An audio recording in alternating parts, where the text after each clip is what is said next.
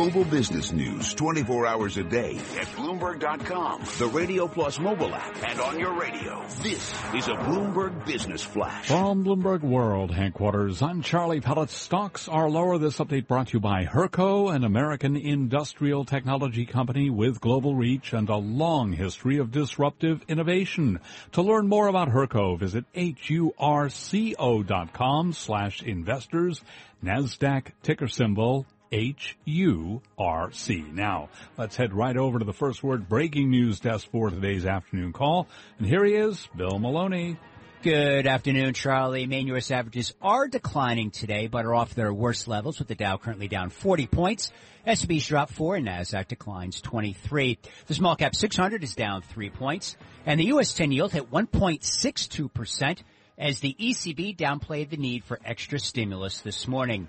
German stocks fell 0.7%. Back in the U.S., S&P sector leaders included energy, utilities, and the financials. Real estate and technology led to the downside. Dow Transports gained 24, Nasdaq Biotech's rise 19, and the VIX is up by 2%. Dow leaders to the downside included Apple, Nike, and IBM, while ExxonMobil, Merck, and DuPont led. In deal news, Google is buying Apigee for 1740 per share in cash. Retailer Tractor Supply plunged as much as 17% intraday. That's the most since 2000 after earnings, while Chesapeake Energy surged 13% as the company said it sees an additional 900 million in asset sales this year. Live from the first breaking news desk, I'm Bill Maloney. Charlie. All right, thank you very much, Bill Maloney. And to hear live breaking news over your Bloomberg type squawk, S-Q-U-A-W-K on your terminal. I'm Charlie Pelleton. That's the Bloomberg Business Flash. This is Taking Stock with Kathleen Hays and Pimm Fox on Bloomberg Radio.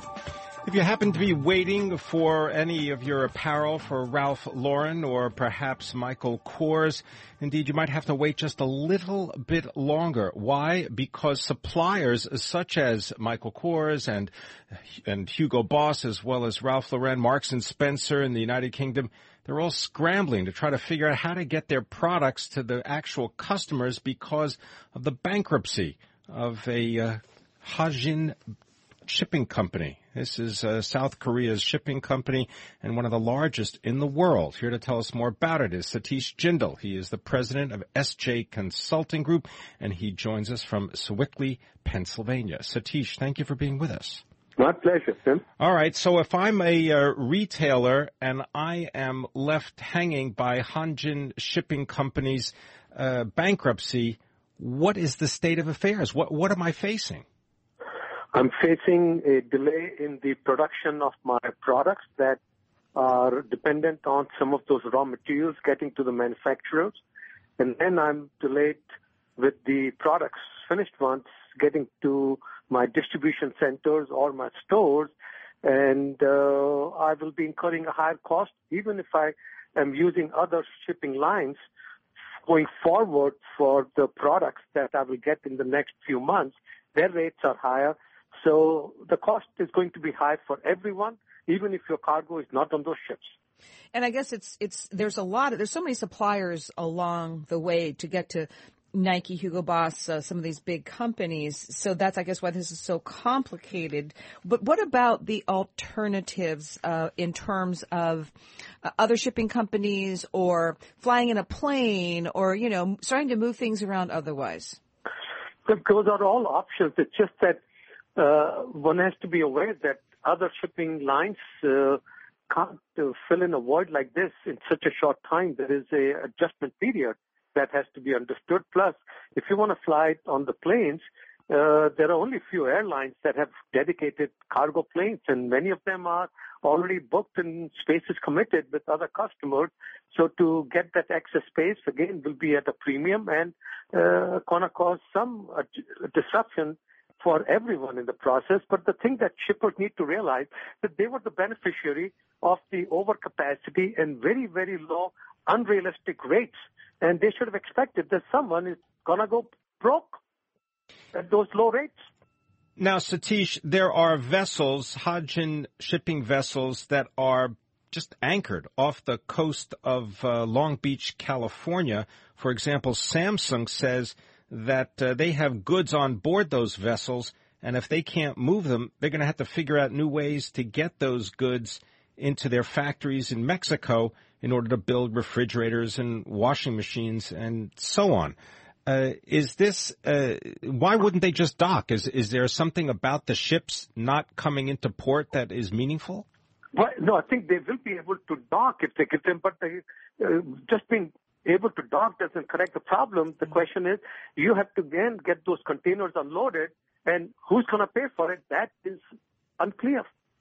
Well, now it's interesting though because the uh, obviously a lot of these big companies are lobbying their their their government officials. It's uh, happening in the U.S. Uh, where one group, the Retail Industry Leaders Association, is urging U.S. Secretary of Commerce Penny Pritzker and the Federal Maritime Commission Chairman uh, Mario Cordero to intervene. Uh, we've seen some last ditch efforts efforts by Hanjin itself to provide more money. And then South Korea's ruling party is asking the government to offer about 100 billion won of low interest loans. How l- likely that all forces will come together to say, yeah, we just better make sure they stay on their feet long enough and, and don't go down to cause so much damage to so many entities?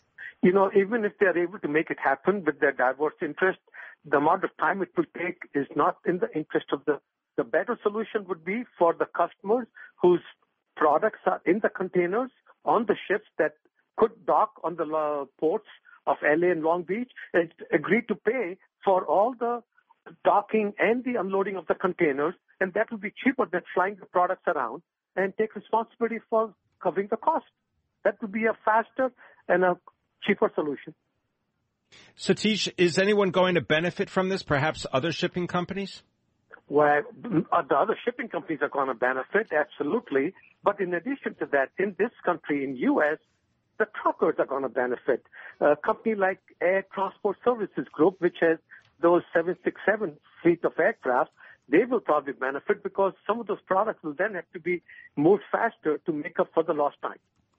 All right, uh, Satish Jindel, you have quite a handle, quite an understanding the big picture and some of the details that are so important to big companies, their suppliers around the world as the Korean shipping company Hanjin is filing for bankruptcy. Very important what Satish said. They couldn't expect those low shipping rates they were paying to go for so long and not cause a bankruptcy from someone they depended on. Very interesting. I'm Kathleen Hays along with Pimm Fox. Taking stock, this is Bloomberg.